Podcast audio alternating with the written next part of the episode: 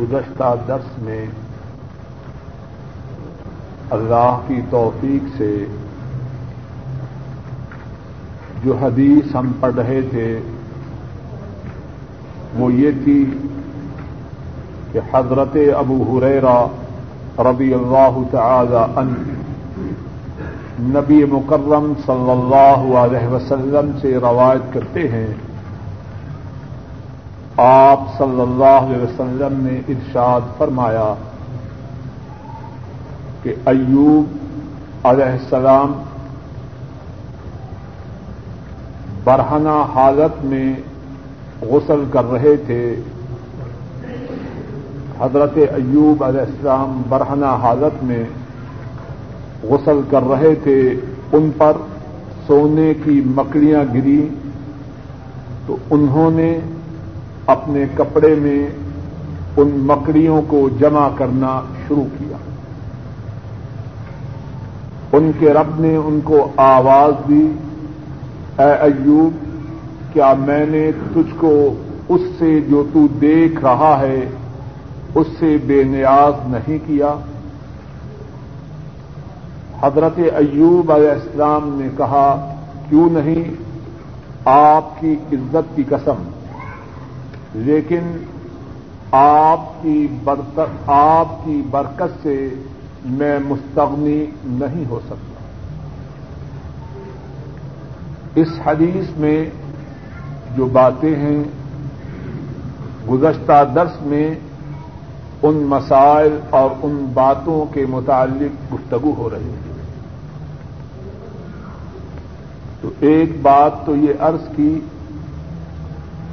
کہ رسول کریم صلی اللہ علیہ وسلم پر جس طرح قرآن کریم وہی کی صورت میں اللہ کی طرف سے نادل ہوا، اسی طرح قرآن کریم کے علاوہ سنت بھی بدریہ وہی آپ کی طرف نازل ہوئی ایوب علیہ السلام کا یہ واقعہ اور اسی طرح باقی انبیاء کے واقعات جن کا ذکر قرآن کریم میں نہیں، آ حضرت صلی اللہ علیہ وسلم کو ان واقعات کی اطلاع کیسے ہوئی؟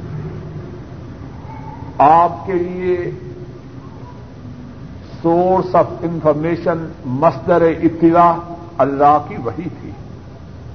آپ تو ان پڑھ تھے۔ آپ کی تعلیم کی ابتدا تب ہوئی جبکہ جبرائیل امین غار میں آپ کے پاس آئے۔ تو ایک بات جو اس حدیث میں ہے اور پہلے گزر چکی ہے وہ یہ ہے کہ اللہ کی طرف سے جو وہی آپ کی طرف آتی، وہ صرف قرآن کریم ہی کی صورت میں محصور نہیں، اس کے علاوہ اسی وہی کی باتیں سنت میں بھی۔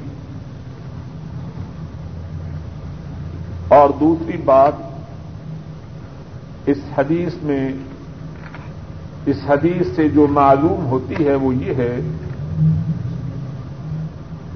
کہ مال کو جمع کرنے کا شوق فی نفس ہی بذات خود برا نہیں اسلام میں یہ بات نہیں کہ مال جمع نہ کرو۔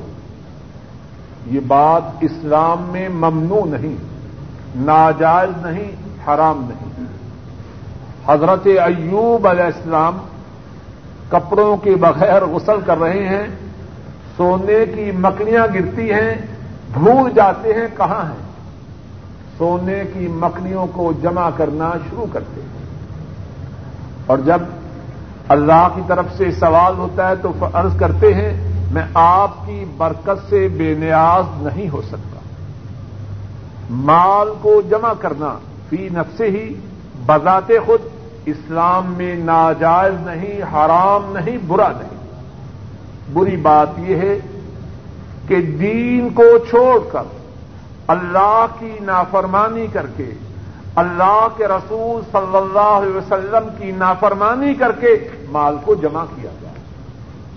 ایسا کرنا حرام ہے، ناجائز ہے، ناپسندیدہ ہے۔ اگر دین کے احکامات کی پابندی کرتے ہوئے مال کو جمع کیا جائے اس میں کچھ حرج نہیں۔ اور پھر اس میں یہ بات بھی ہے کہ حضرت ایوب علیہ السلام نے سونے کی مکڑیوں کو کیا نام دیا؟ جب اللہ نے کہا، جو کچھ میں نے تمہیں عطا کیا ہے وہ تیرے لیے کافی نہیں۔ تو فوراً جواب میں عرض کی، میں آپ کی برکت سے بے نیاز نہیں ہو سکتا۔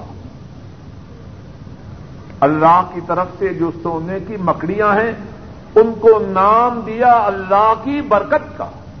تو پھر وہی بات ہے، مال بذات خود بری چیز نہیں ہاں اس کا استعمال اگر شریعت کے مطابق نہ ہو۔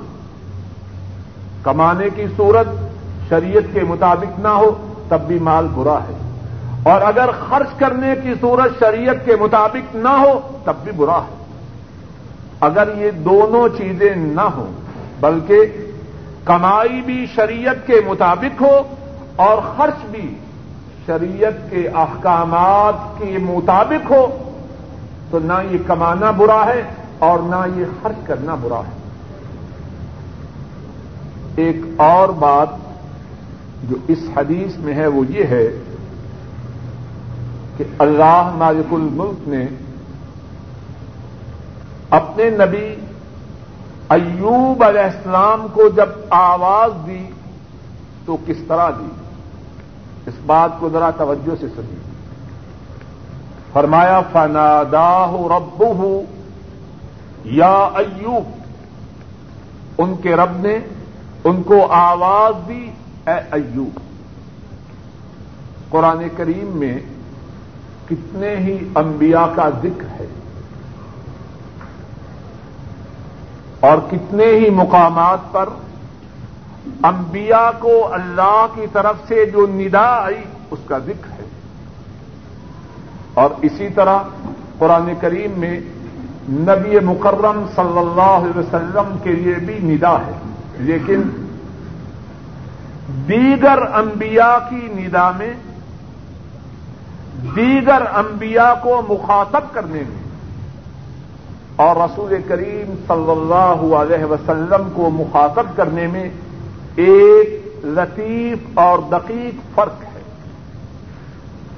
اللہ نے قرآن کریم میں جہاں انبیاء کو مخاطب کرنے کا ذکر فرمایا، ان کے ناموں سے خطاب ہے۔ فرمایا، یا آدم اسکن، انت و زوجک الجنہ.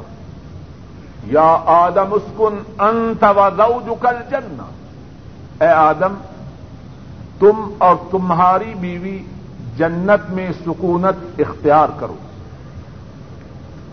حضرت نوح علیہ السلام کو خطاب ہوتا ہے، قال یا نوح انه ليس من اهلك انه عمل غیر صالح. اے نوح، یہ تیرا بیٹا تیرے اہل سے نہیں۔ اس کا عمل نیک نہیں۔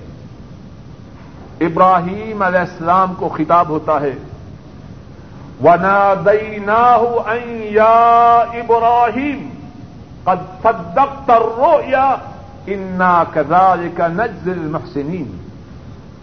اور ہم نے آواز دی، اے ابراہیم تو نے اپنے خواب کو سچ کر دکھایا۔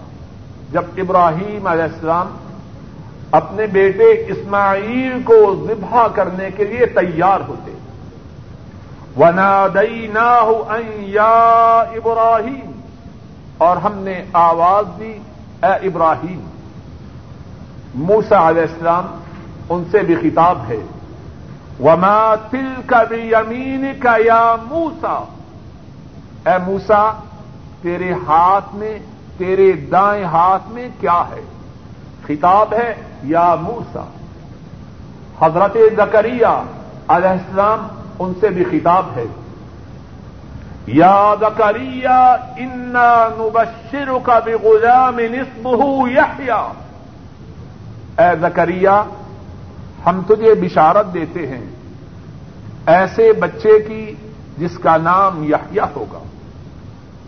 حضرت یحییٰ علیہ السلام سے خطاب ہے، یا یحیا خذ الکتاب بقوہ اے یحیا کتاب کو مضبوطی سے تھام لو۔ حضرت عیسیٰ علیہ السلام ان کو خطاب ہے از قال اللہ یا عیسی ابن مریم جب اللہ نے فرمایا، اے عیسیٰ بن مریم، اذکر نعمتی علی تجھ پر جو میری نعمت ہے، اس کو یاد کر۔ جتنے انبیاء کو خطاب ہے، ان کے ناموں سے خطاب ہے۔ آدم، نوح، ابراہیم موسا زکریہ یاحیہ عیسا علیہ مسلاط وسلم لیکن امام الانبیاء، قائد المرسلین، رحمت دو عالم صلی اللہ علیہ وسلم۔ سارے قرآن کریم کا مطالعہ کیجیے کہیں اس طرح خطاب نہیں، یا محمد صلی اللہ علیہ وسلم۔ یا ایوہ المدثر، یا ایوہ المزمل، یا ایوہ النبی۔ جاہد القفار والمنافقین واغلظ علیہ یا ایوہ الرسول، بلغ ما انزل الیک کہیں مزمل سے خطاب ہے، کہیں مدثر سے خطاب ہے، کہیں النبی سے خطاب ہے، کہیں الرسول سے خطاب ہے۔ دیگر انبیاء کو خطاب ہے ان کے ناموں سے۔ اور رسول کریم صلی اللہ علیہ وسلم کو خطاب ہے ان کے اوساف سے، ان کے القاب سے۔ اس حدیث میں بھی حضرت ایوب علیہ السلام کو خطاب ہے، یا ایوب، اے ایوب، ایک اور بات جو اس حدیث سے معلوم ہوتی ہے کہ دین کی بات سمجھانے کے لیے کتنے ہی اسالیب کتنے ہی طریقے اختیار کیے جاتے ہیں۔ اور ان اسالیب میں سے ایک اسلوب قصہ کہانی کی صورت میں دین کی بات کو سمجھانا ہے۔ کتنے لوگ ایسے ہوتے ہیں، مسئلہ کی روشنی میں بات کی جائے اتنی توجہ نہیں کرتے۔ لیکن اگر کہانی کی صورت میں، قصہ کی صورت میں دین کی بات کہی جائے، بڑی توجہ سے سنتے ہیں۔ رسول کریم صلی اللہ علیہ وسلم حضرت ایوب علیہ السلام کی جو بات بتلا رہے ہیں، وہ دین کی بات ہے یا دنیا کی؟ دین کی بات ہے۔ اور اس دین کی بات میں کتنے سبق ہیں۔ لیکن دین کی یہ بات قصہ کی صورت میں بیان فرما رہے ہیں۔ ہاں یہاں ایک بات ضروری ہے۔ اور وہ یہ ہے کہ اگر دین کی بات قصہ کی صورت میں بیان کی جائے تو جھوٹا قصہ نہ ہو، بناوٹی قصہ نہ ہو، قصہ میں اپنی طرف سے مرچ مسالہ نہ لگایا جائے۔ اس قصہ سے دین کی بات بیان کی جائے جو قرآن کریم میں ہے یا سنت مصطفیٰ صلی اللہ علیہ وسلم سے ثابت ہے۔ بڑی باب التحتری في الغسل عند الناس۔ قال قال حدثنا عبد الله بن مسلمة باب التستر في الغسل عند الناس۔ قال حدثنا عبد الله بن مسلمة عن مالك عن أبي النضر مولى عمر بن عبيد الله أن أبا مرة مولى أم هانئ بنت أبي طالب رضي الله تعالى عنها. أخبره أنه سمع أم هانئ بنت أبي طالب رضي الله تعالى عنها تقول، ذهبت إلى رسول الله صلى الله عليه وسلم عام الفتح، فوجدته يغتسل وفاطمة تستره. فقال، من هذه؟ فقل أنا أم هانئ باب ہے کہ لوگوں کی موجودگی میں غسل کرتے ہوئے پردہ کیا جائے۔ باب ہے اس بارے میں کہ لوگوں کی موجودگی میں غسل کرتے ہوئے پردہ کیا جائے۔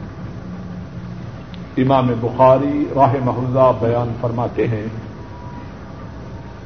ہم سے یہ حدیث عبداللہ ابن مسلمہ نے بیان کی۔ اور عبداللہ مالک سے، مالک ابو النز سے، اور ابو النز وہ عمر بن عبید اللہ کے آزاد کردہ غلام ہیں، اور ابو النز بیان کرتے ہیں کہ ابو مرہ، جو ام ہانی بنت ابی طالب رضی اللہ تعالی عنہا کے آزاد کردہ غلام تھے، انہوں نے بتلایا کہ انہوں نے ام ہانی کو یہ فرماتے ہوئے سنا۔ میں فتح مکہ کے سال حضرت صلی اللہ علیہ وسلم کے پاس گئے۔ میں نے دیکھا کہ آپ غسل فرما رہے ہیں اور فاطمہ رضی اللہ تعالی عنہا آپ کے لیے پردہ کیے ہوئے ہیں۔ آپ نے ارشاد فرمایا کون ہے یہ؟ آنے والی کون ہے؟ میں نے کہا، میں ام حامی ہوں۔ امام بخاری راہ اللہ، اس سے پہلے باب میں یہ بات بتلا چکے ہیں کہ اگر کوئی شخص تنہا ہو، انسانوں میں سے کوئی اس کے گھر والوں کے سوا اور کوئی اس کے پاس نہ ہو تو وہ کپڑے اتار کر غسل کر سکتا ہے۔ اور انہوں نے یہ بھی بیان کیا کہ اگر کوئی شخص تب بھی ننگا نہ ہو تو ایسا کرنا افضل ہے۔ لیکن تنہائی میں کپڑے اتار کے غسل کرنا جائز ہے۔ اس بات میں یہ بتلا رہے ہیں کہ اگر لوگ سامنے ہوں تو اس صورت میں لوگوں سے پردہ کرنا ضروری ہے۔ اور اس سلسلے میں امام بخاری راہ اللہ جو حدیث رائے ہیں، اس کی سند میں اور اس کے متن میں کچھ باتیں ہیں۔ سند میں جو بات ہے یا سند میں جو باتیں ہیں، ان میں سے ایک بات یہ ہے کہ اس حدیث کو روایت کرنے والی آپ کی چچا محترم ابو طالب، ان کی لڑکی، ان کی صاحبزادی ام ہانی رضی اللہ تعالی عنہا ہے۔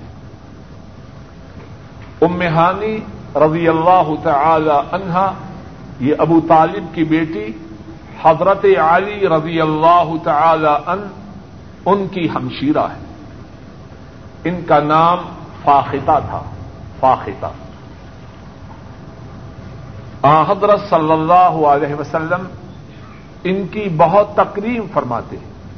ایک دوسری روایت میں ہے کہ جب ام ہانی آپ کے غسل کرتے ہوئے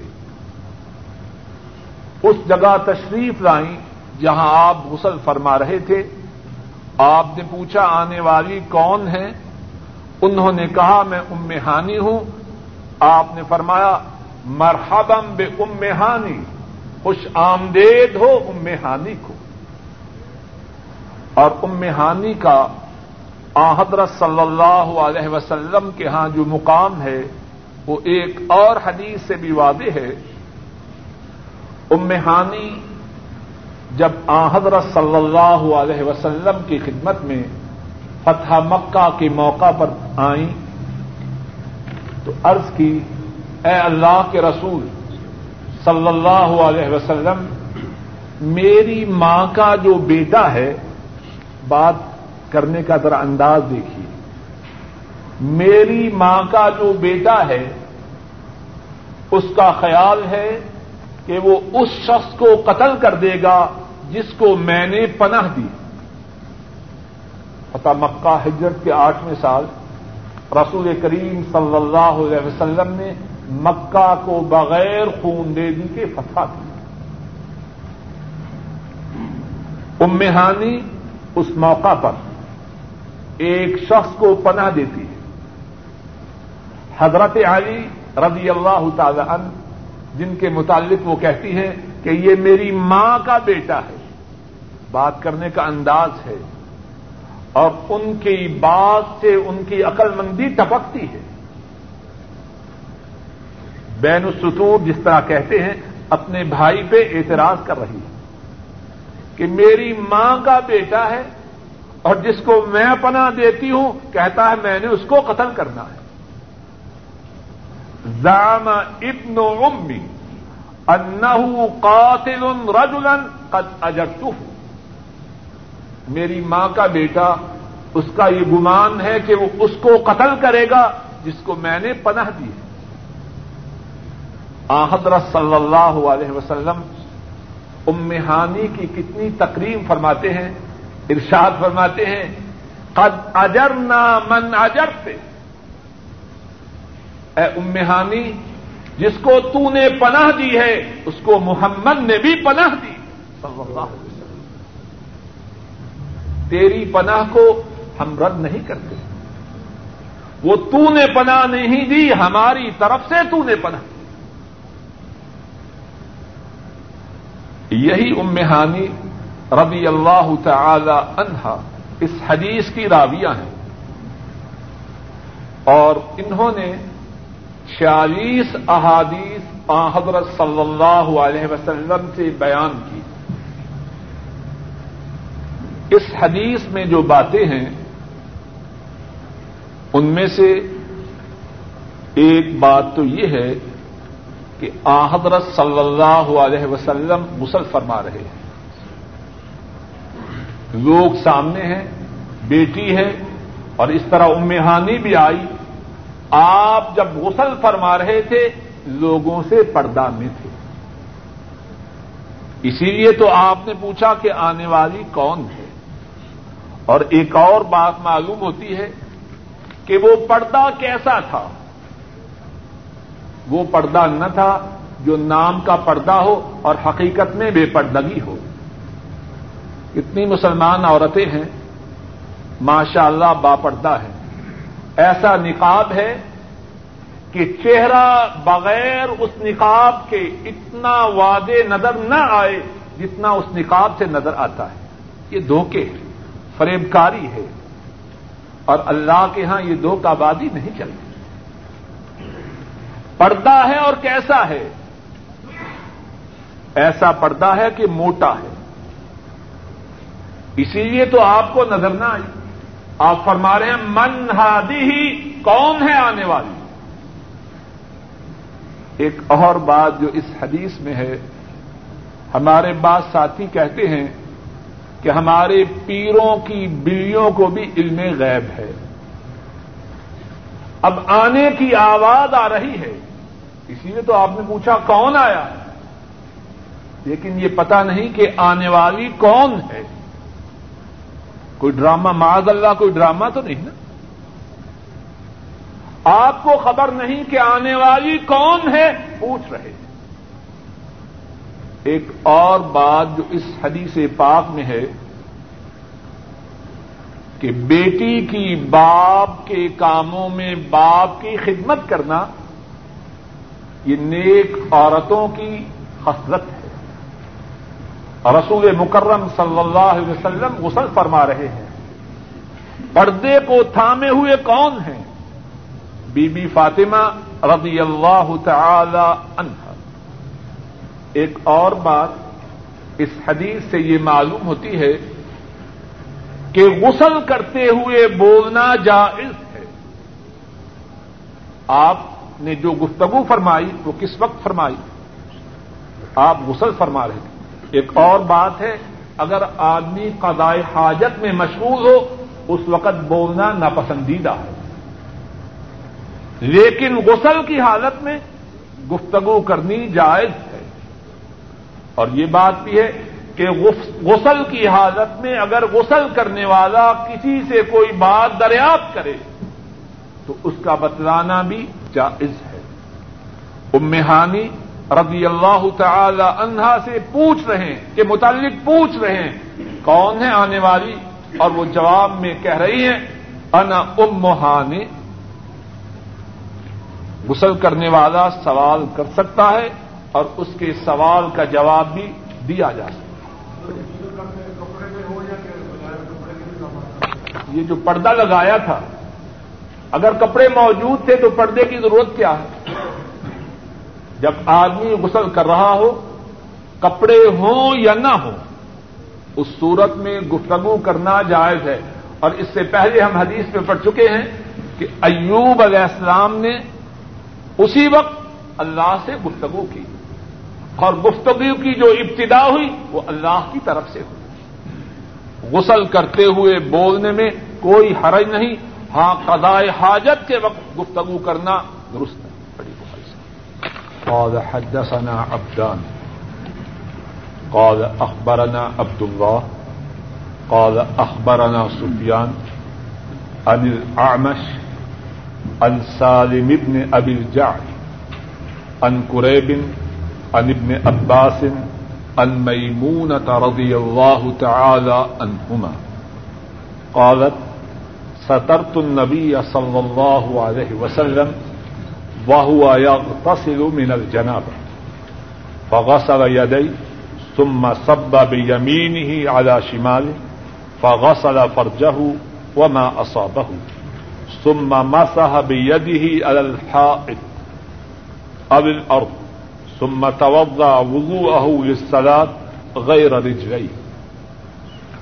ثم أفاض على جسده الماء، ثم تنحى فغسل قدميه. امام بخاری فرماتے ہیں، ہم سے یہ حدیث ابدان نے بیان کی۔ اور ابدان فرماتے ہیں، ہمیں عبداللہ نے بتلایا اور عبداللہ فرماتے ہیں ہمیں سفیان نے بتلایا۔ سفیان آمش سے اور آمش سالم بن ابرجاد سے اور سالم بن ابرجاد قریب سے اور قریب عبداللہ ابن عباس سے اور عبداللہ ابن عباس اپنی خالہ محترمہ حضرت میمونہ رضی اللہ تعالی عنہا سے حدیث بیان کرتے ہیں۔ حضرت میمونہ فرماتی ہیں حضرت صلی اللہ علیہ وسلم غسل جنابت کر رہے تھے، میں نے آپ کے لیے پردہ کیا۔ آپ نے اپنے دونوں ہاتھوں کو دھویا، پھر آپ نے اپنے دائیں ہاتھ کو بائیں ہاتھ پہ انڈیلا، دائیں ہاتھ سے بائیں ہاتھ کو دھویا۔ پھر آپ نے اپنی شرمگاہ کو اور جو کچھ اس کو لگ چکا تھا، اس کو صاف کیا۔ پھر آپ نے دیوار کے ساتھ یا زمین کے ساتھ اپنے دونوں ہاتھوں کو رگڑا۔ پھر آپ نے نماز کا وضو کیا، مگر آپ نے اپنے دونوں قدم مبارکوں کو نہ دھویا۔ پھر آپ نے اپنے جسم مبارک پہ پانی ڈالا۔ پھر آپ اپنی جگہ سے ہٹے اور اپنے دونوں قدم مبارکوں کو دھویا اس حدیث کی صنعت اور اس کے متن میں بھی کتنی ہی باتیں ہیں۔ سند میں جو باتیں ہیں، اور یہ بات پہلے بھی گزر چکی ہے، پھر ارض کرتا ہوں، اس حدیث کو روایت کرنے والی ام المؤمنین رسول کریم صلی اللہ علیہ وسلم کی زوجہ محترمہ حضرت میمونہ بنت حارث الحلالیہ ہے اور ان سے روایت کرنے والے ان کے بھانجے حضرت عبداللہ ابن عباس رضی اللہ تعالی عنہما ہے حضرت میمونہ رضی اللہ تعالی عنہا، ان کے متعلق تھوڑی سی بات سن لیجیے حضرت میمونہ رضی اللہ تعالی عنہا وہ سعادت مند عورت ہیں جو آ حضرت صلی اللہ علیہ وسلم کی ازواج متحرات میں سے ایک ہے آپ نے ان سے ہجرت کے ساتھ میں سال جب آپ عمرہ کے لیے تشریف لائے تو آپ نے ان سے نکاح کیا۔ آ حضرت صلی اللہ علیہ وسلم کے نکاح میں جو عورتیں آئیں، ان میں سے یہ سب سے آخری عورت ہے۔ ان کی ہمشیرہ آپ کے چچا محترم، حضرت عباس رضی اللہ تعالی انہوں کے گھر میں تھی اور ان کے جو بھانجے ہیں، بڑے نامور بھانجے ہیں، حضرت خالد ابن ولید رضی اللہ تعالی ان ان کے بھانجے ہوتے ہیں۔ ایک اور نامور بھانجے حضرت عبداللہ ابن عباس رضی اللہ تعالی انہما اس کے علاوہ ان کی جو احادیث روایت کرنے والے ہیں، ان میں سے چار ان کے بھانجے ہیں۔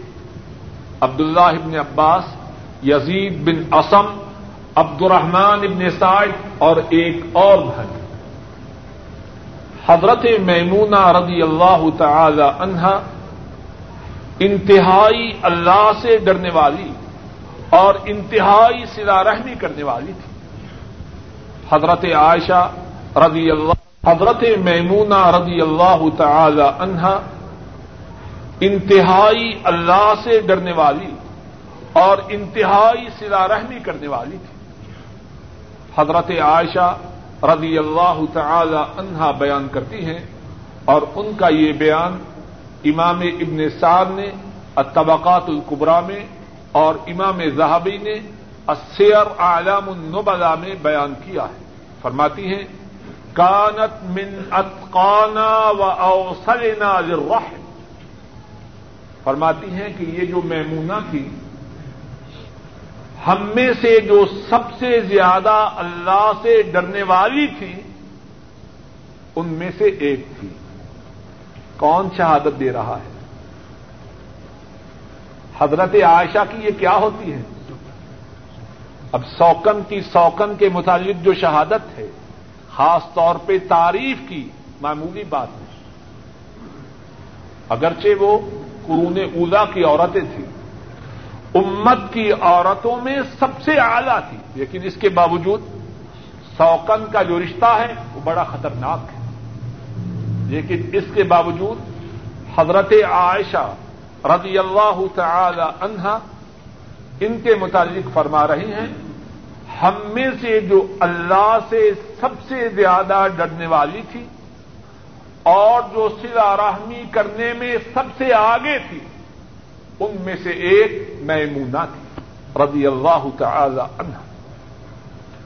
اور حضرت میمونہ رضی اللہ تعالی عنہ ان میں توازو بہت زیادہ تھی امام ابن سعد بیان کرتے ہیں، حضرت میمونہ رضی اللہ تعالی عنہ دیکھتی ہیں کہ انار کا ایک دانہ، انار کا ایک دانہ زمین پر گرا ہوا ہے۔ اس کو فوراً اٹھا لیتی ہے۔ اور ساتھ ہی فرماتی ہیں، ان اللہ لا يحب المفسدین۔ فساد کرنے والوں کو اللہ پسند نہیں کرتا۔ کیا مقصد؟ اگر اس ایک دانہ کو میں حقیر سمجھوں، تو مقصد یہ ہے کہ میں زمین میں فساد بپا کرنے والی ہوں۔ میں تو ایسی نہیں، فوراً انار کے دانا کو اوپر اٹھا دیں۔ ہمارے گھروں میں ذرا آسائش آ جائے۔ تنخواہ روپوں کی بجائے ریالوں میں ملنی شروع ہو جائے۔ کتنے گھرانوں کا بیڑا غرق ہو جاتا ہے۔ اللہ کی نعمتوں کی ناقدری ہوتی ہے۔ اتنی بڑی حیثیت کی مالکہ ہے۔ ام المؤمنین ہیں۔ رسول کریم صلی اللہ علیہ وسلم کی زوجہ محترمہ ہے۔ لیکن انار کے ایک دانے کو دیکھتی ہیں اور فرماتی ہیں، اللہ فساد کرنے والوں کو پسند نہیں کرتا۔ اب کتنی بربادی کتنے گھروں میں ہوتی ہے، کتنے ہی عورتیں ہیں توجہ نہیں دیتے۔ اور عورتیں کیا کتنے مرد ہیں؟ جو اللہ کی نعمتوں کی ناقدری کرتی ہیں اور ان کی دینی غیرت حضرت میمون رضی اللہ تعالی عنہ، ان کی دینی غیرت بہت زیادہ تھی۔ ابھی میں نے حضرت عاشا رضی اللہ تعالی عنہا ان کے جو، ان کے متعلق ریمارکس ہیں، وہ عرض کیے۔ فرماتی ہیں کہ ہم میں سے سب سے زیادہ سلا رحمی کرنے والوں میں ہم سے ہم میں سے جو سب سے زیادہ سلا رحمی کرنے والی تھی ان میں سے وہ ایک تھی۔ لیکن ان کی سلا رحمی، ان کی دینی غیرت کو ختم کرنے کا سبب نہ بن ہم میں سے کتنے لوگ ہیں اگر دین کے معاملہ میں رشتے داروں سے جائز سختی کی جائے، کہتے ہیں، واہ جی واہ، دیکھو یہ دیندار ہے اور قطع رحمی کرتا ہے۔ اپنی جو مطلب کی بات ہے، وہ دین سے نکالتے ہیں۔ اور جو اپنی خواہش کے خلاف ہے، اس کو بھول جانے کی کوشش کرتے ہیں۔ امام ابن سعد رحمہ اللہ بیان کرتے ہیں۔ ان کے گھر میں ان کا ایک قریبی رشتے دار آتا ہے۔ اس کے منہ میں ایسی بدبو ہے گویا کہ وہ شراب کی ہو۔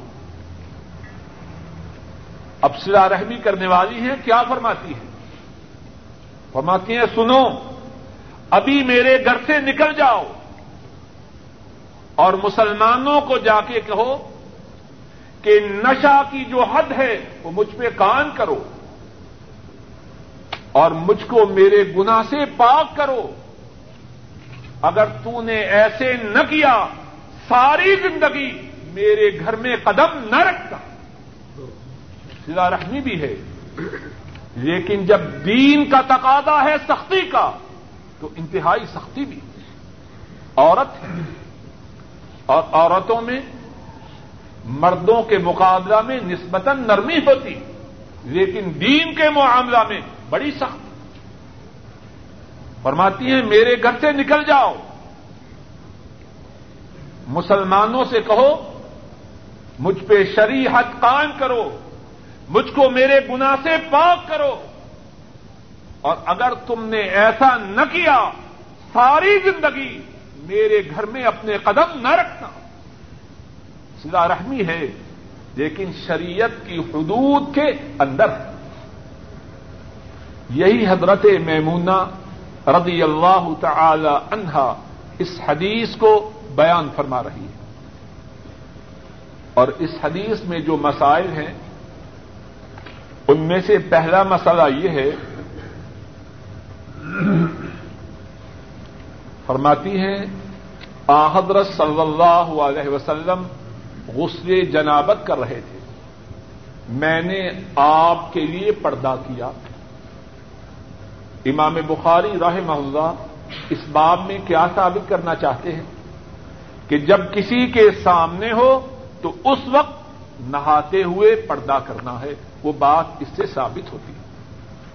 دوسری بات اس حدیث میں جو ہے، نیک بی بی مسلمان عورت اپنے شوہر محترم کی خدمت میں ہے۔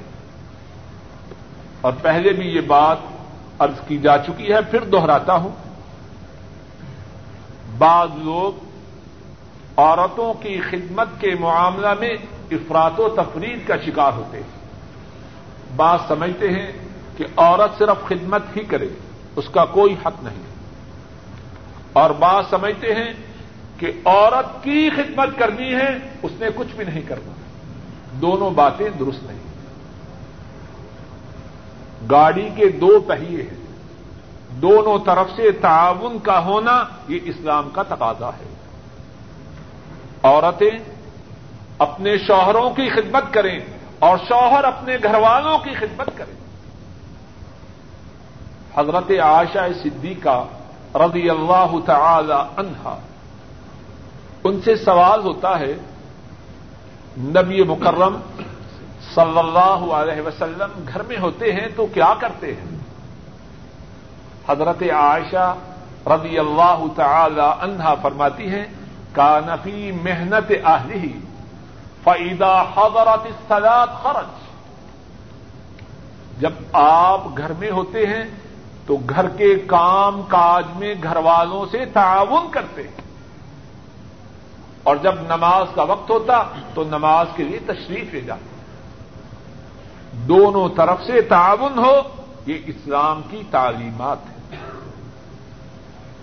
اور اس حدیث میں جو باقی مسائل ہیں، وہ اس سے پہلے گزر چکے ہیں۔ باب اذا احتلمت المرأة۔ قال حدثنا عبد الله بن يوسف۔ قال أخبرنا مالك عن هشام بن عروة، عن أبيه. عن زينب بنت أبي سلمة، عن أم سلمة، أم المؤمنين رضي الله تعالى عنهم أجمعين. أنها قالت جاءت أم سليم امرأة أبي طلحة إلى رسول الله صلى الله عليه وسلم فقالت یا رسول اللہ ان اللہ لا يستحي من الحق هل على المرأة من غسل اذا هي احتلمت فقال رسول الله صلى الله عليه وسلم، نعم اذا رأت الماء. باب ہے، جب عورت کو احتلام ہو۔ امام بخاری فرماتے ہیں، ہم سے یہ حدیث عبد اللہ نے یوسف نے بیان کی۔ اور عبد اللہ نے یوسف فرماتے ہیں، ہمیں یہ حدیث مالک نے بتلائی، مالک ہشام بن اروا سے اور ہشام اپنے باپ اروا سے اور اروا زینب بن ابی سلمہ سے اور زینب اپنی والدہ محترمہ ام سلمہ جو ام المومنین ہیں، ان سے یہ حدیث روایت کرتی ہے ام سلمہ فرماتی ہیں، ابو طلحہ کی بیوی، ام سلیم رضی اللہ تعالی عنہما آئیں۔ رسول اللہ صلی اللہ علیہ وسلم کے پاس۔ اور کہنے لگی، اے اللہ کے رسول صلی اللہ علیہ وسلم، اللہ تعالی حق بیان کرتے ہوئے حیا نہیں کرتے اللہ تعالی حق میں شرماتے نہیں۔ بتلائیے، اگر عورت کو احترام ہو تو کیا اس پر غسل کرنا ضروری ہے؟ رسول اللہ صلی اللہ علیہ وسلم ارشاد فرماتے ہیں ہاں عورت پر غسل ہے جب وہ پانی دیکھ لے۔ امام بخاری راہ محلہ اس باب میں یہ بات بیان فرما رہے ہیں کہ جس طرح احتجام کی صورت میں مردوں پر غسل جنابت ضروری ہے، اسی طرح اگر یہ صورت عورتوں کے ساتھ ہو تو ان پر بھی غسل جنابت ضروری ہے۔ اور جو حدیث رائے ہیں اس کی سند میں اور اس کے متن میں کتنی ہی باتیں ہیں۔ ایک بات یہ ہے اس حدیث کے راویوں میں سے ایک راوی حضرت ہشام ہے۔ اور وہ اپنے اپنے صفحات میں دیکھیے۔ ایک راوی حضرت ہشام ہے۔ اور حضرت ہشام یہ حدیث کس سے بیان کر رہے ہیں؟ اپنے والد محترم سے۔ اللہ کی رحمتیں ہوں اس والد پر بھی اور اس کے بیٹے پر بھی۔ اور قابل رشک ہے یہ باپ بھی اور قابل رشک ہے یہ بیٹا بھی۔ باپ سے بیٹا کیا سن رہا ہے؟ اللہ کے رسول صلی اللہ علیہ وسلم کے دین کی بات۔ اللہ کے رسول صلی اللہ علیہ وسلم کی حدیث۔ باپ بھی خوش نصیب۔ بیٹا بھی سعادت مند۔ اور پھر عروا ہشام کے جو باپ اروا ہے وہ اس حدیث کو کس سے بیان کر رہے ہیں دیکھیے اپنے کاغذات میں؟ زینب کون ہے؟ زینب ان کی رضائی بہن ہے۔ اروا کی والدہ اروا کون ہے؟ یہ اسما جنہوں نے ہجرت کے دنوں میں حضرت صلی اللہ علیہ وسلم کے لیے زیادہ راہ تیار کیا۔ وہ حضرت عروا کی اماں ہیں۔ اور یہ جو زینب ہیں، جس سے حضرت عروا حدیث لے رہے ہیں، ان سے ان کا کیا تعلق ہے؟ حضرت زینب نے عروا کی اماں کا دودھ پیا ہے۔ تو کیا تعلق ہوا عروا میں اور زینب میں؟ رضائی بہن بائی ہوئے۔ سبحان اللہ۔ رشتے ہوں تو ایسے ہوں کہ اس رشتے داری کا کیا فائدہ ہے کہ اس چینل سے اللہ کے رسول صلی اللہ علیہ وسلم کی احادیث نقل ہو رہی اور زینب نے یہ حدیث کس سے لی ہے؟ زینب نے یہ حدیث اپنی امائے محترمہ ام سلمہ رضی اللہ تعالی عنہا، ان سے یہ حدیث لی۔ ماں سے بیٹی نے، بیٹی سے اس کے رضائی بھائی اروا نے اروا سے اس کے بیٹے ہشام نے۔ اور ایک اور بات اس کو نوٹ کیجیے اس حدیث کی روایت کرنے والی کون ہے؟ عورت ہے یا مرد ہے؟ ام سلمہ۔ اور ام سلمہ سے لینے والی زینب۔ اور اس سے پہلے جو حدیث ہم نے پڑھی ہے، اس کی روایت کرنے والی کون ہے؟ حضرت میمونہ۔ اور اس سے پہلے جو حدیث ہم نے پڑھی ہے، اس کی روایت کرنے والی کون ہے؟ ام ہانی کچھ بات سمجھ میں آئی کہ نہ آئی؟ دین کو محفوظ کرنے میں اور خواتین اس بات کو اور زیادہ توجہ سے سنیں۔ بدقسمتی سے بہت سے مسلمان گھرانوں میں تصور یہ ہے، عورتیں، ان کا کام یہ ہے کہ خامن نوکری سے آئے، تھوڑی دیر ٹھہر کر اس کے ساتھ شاپنگ کے لیے چلی جائے رات گے تک شاپنگ کرتی رہیں اور کچھ پتا نہ چلے کہ یہ مسلمانوں کی عورتیں ہیں یا یہود و نصارہ کی عورتیں۔ اور باقی دن گھر کی ڈیکوریشن کرتی رہے یا ڈیکوریشن یا شاپنگ۔ اور جو مسلمان عورتیں ہیں صحیح معنوں میں، وہ بھی سمجھتی ہیں، ان کا کام ہے گھر میں کھانا پکاؤ اور گھر کی زیب و زینت کرو۔ یہ عورت کے متعلق ناقص تصور ہے۔ عورت بھی مسلمان ہے، اس کی بھی دینی ذمہ داریاں ہیں۔ اب دیکھیے، بخاری شریف ہمارے سامنے ہے۔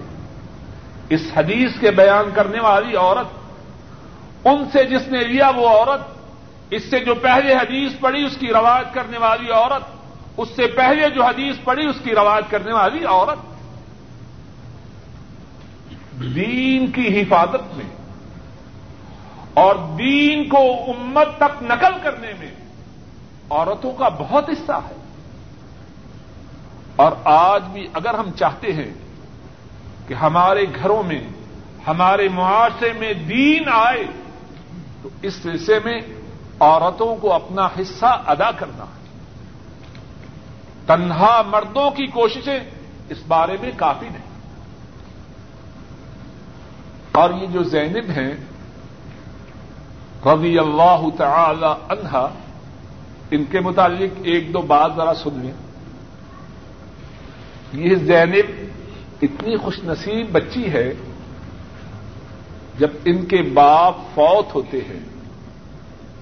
ان کی والدہ محترمہ ام سلمہ رضی اللہ تعالی عنہا، آ حضرت صلی اللہ علیہ وسلم ارادہ فرماتے ہیں کہ ان کو اپنے نکاح میں لے آئے عدت کے گزرنے کے بعد۔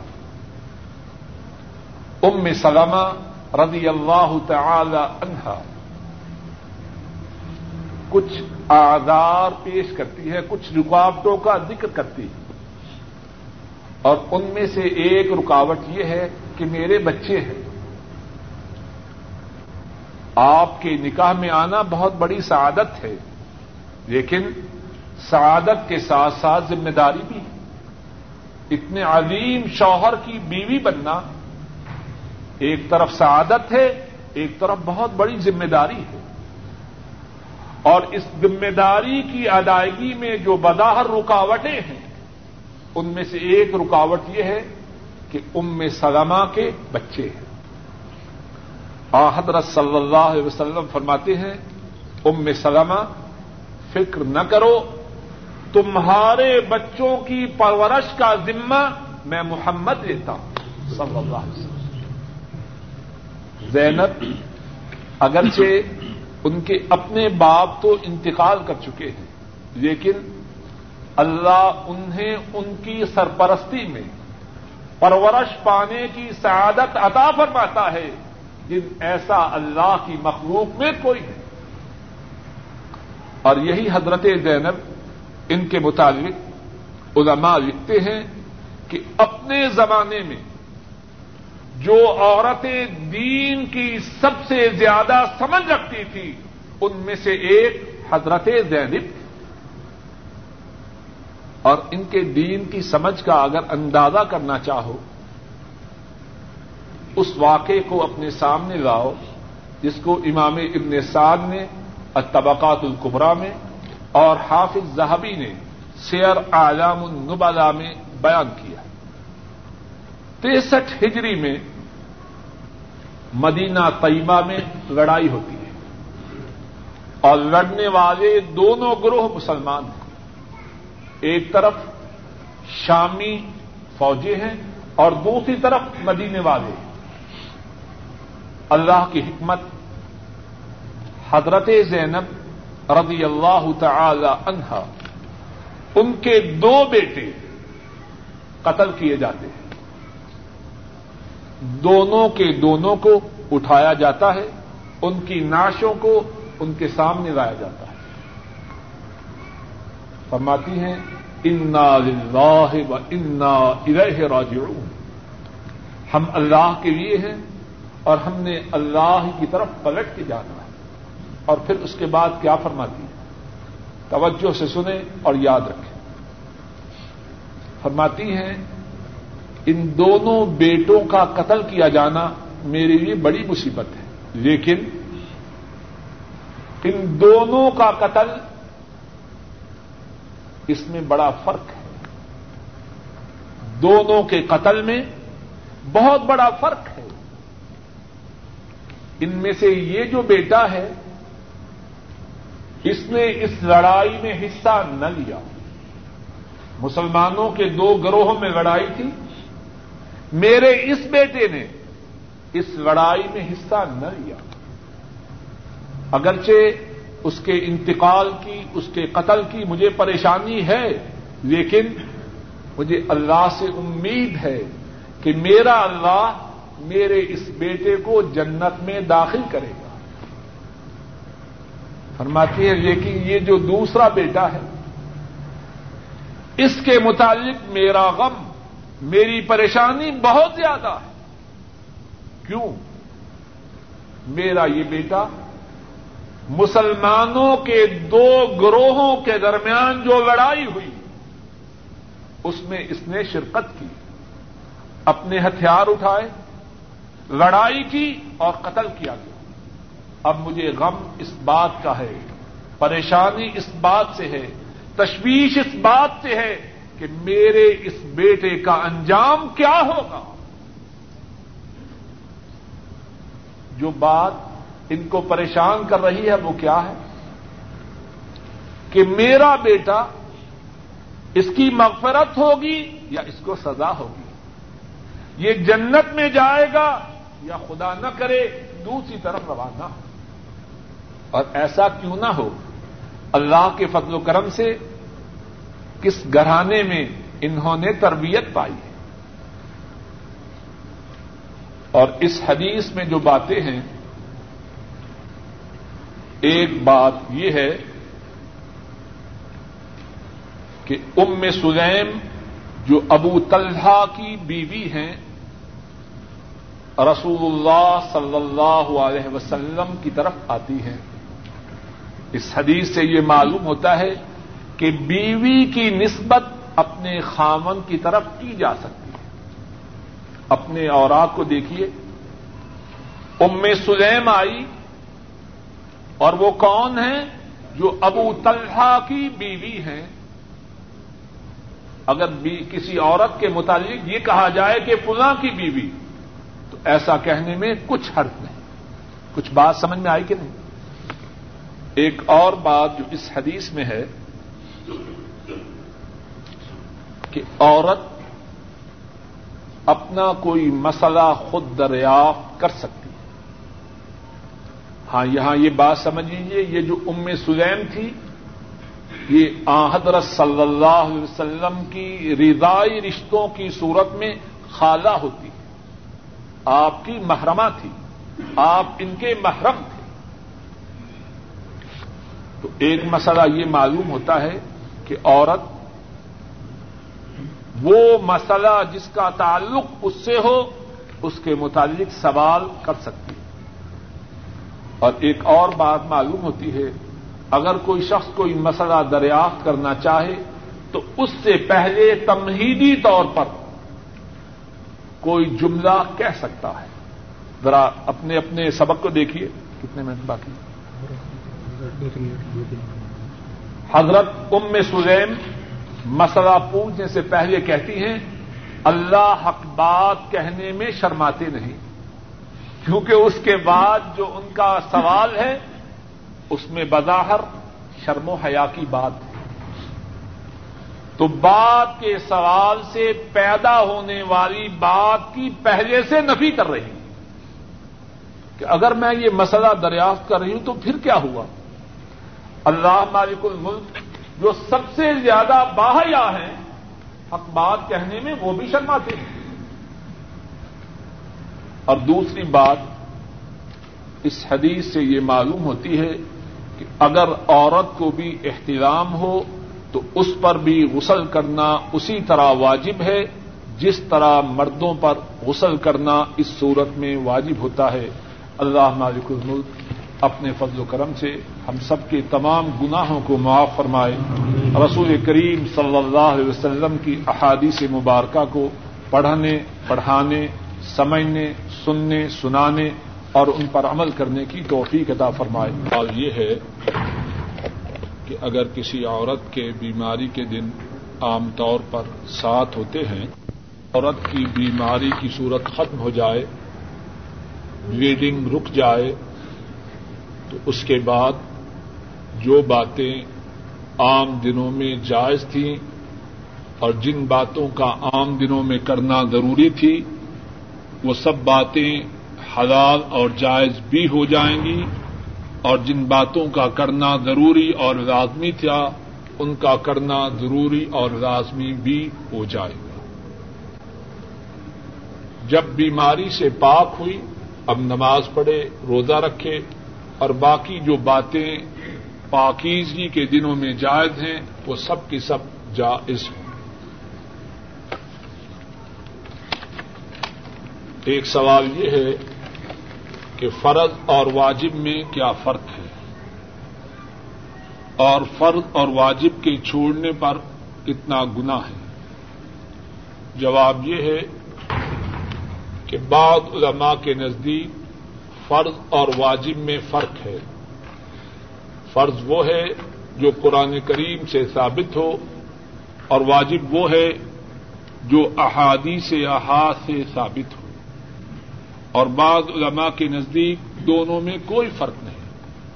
جس بات کے کرنے کا اللہ یا اللہ کے رسول صلی اللہ علیہ وسلم حکم دے، وہ فرض بھی ہے، واجب بھی ہے۔ اور جس بات سے اللہ اور اس کے رسول روکیں، اس کا چھوڑنا فرض بھی ہے اور واجب بھی ہے۔ اور یہ جو فرق ہے، وہ چاہے ہو یا نہ ہو، جو نتیجہ ہے وہ ایک ہے کہ جو شخص کسی بارے میں اللہ یا اللہ کے رسول کا حکم سن لے، تو اس کے لیے لازم ہے کہ اس حکم کی تعمیر کرے۔ اور اس حکم کو چھوڑنا حرام ہے اور جس بات سے اللہ اور اس کے رسول روکیں، اس سے بچنا لازمی ہے اور اس کا کرنا حرام ہے۔ گزشتہ کسی درس میں داڑھی کے متعلق بات ہوئی تو کچھ ساتھیوں کو اس بارے میں شبہ ہوا۔ عام طور پر بہت سے لوگوں میں یہ تصور ہے کہ داڑھی کا رکھنا سنت ہے۔ اور اس سنت کا ترجمہ وہ لوگ یہ کرتے ہیں کہ اگر داڑھی رکھ لیں تو داڑھی کا رکھنا اس سے ثواب ہے، اگر نہ رکھیں تو اس پر کوئی گنا نہیں۔ سن لیجیے اور آپ ساتھیوں کے سے، آپ ساتھیوں سے ہمدردی کے لیے یہ بات کہتا ہوں۔ وگرنا اس بات کے کہنے کی کیا ضرورت ہے؟ اچھی طرح سن لیجیے اور نوٹ کر لیجیے کہ داڑھی کے رکھنے کا رسول کریم صلی اللہ علیہ وسلم نے حکم دیا ہے۔ اور آپ کے حکم کی پابندی لازمی ہے اور آپ کے حکم کو نہ ماننا، اس پہ عمل نہ کرنا، یہ حرام ہے حرام ہے حرام ہے۔ سنت کا داڑھی کے سنت ہونے کا یہ مقصد نہیں۔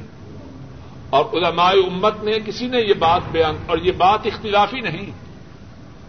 یعنی بعض مسائل ایسے ہیں کہ اس میں علماء امت کا اختلاف ہے، یہ بات اختلافی نہیں۔ داڑھی کا رکھنا آ حضرت صلی اللہ علیہ وسلم نے اس کا حکم دیا ہے۔ اور آپ کے اس حکم پر عمل نہ کرنا حرام ہے۔ اب پھر شاید کیوں کہے کہ پھر سنت کیوں کہتے ہیں؟ سنت اس لیے کہتے ہیں کہ آ حضرت صلی اللہ علیہ وسلم نے داڑھی رکھی اور سنت میں اس کے رکھنے کا حکم دیا۔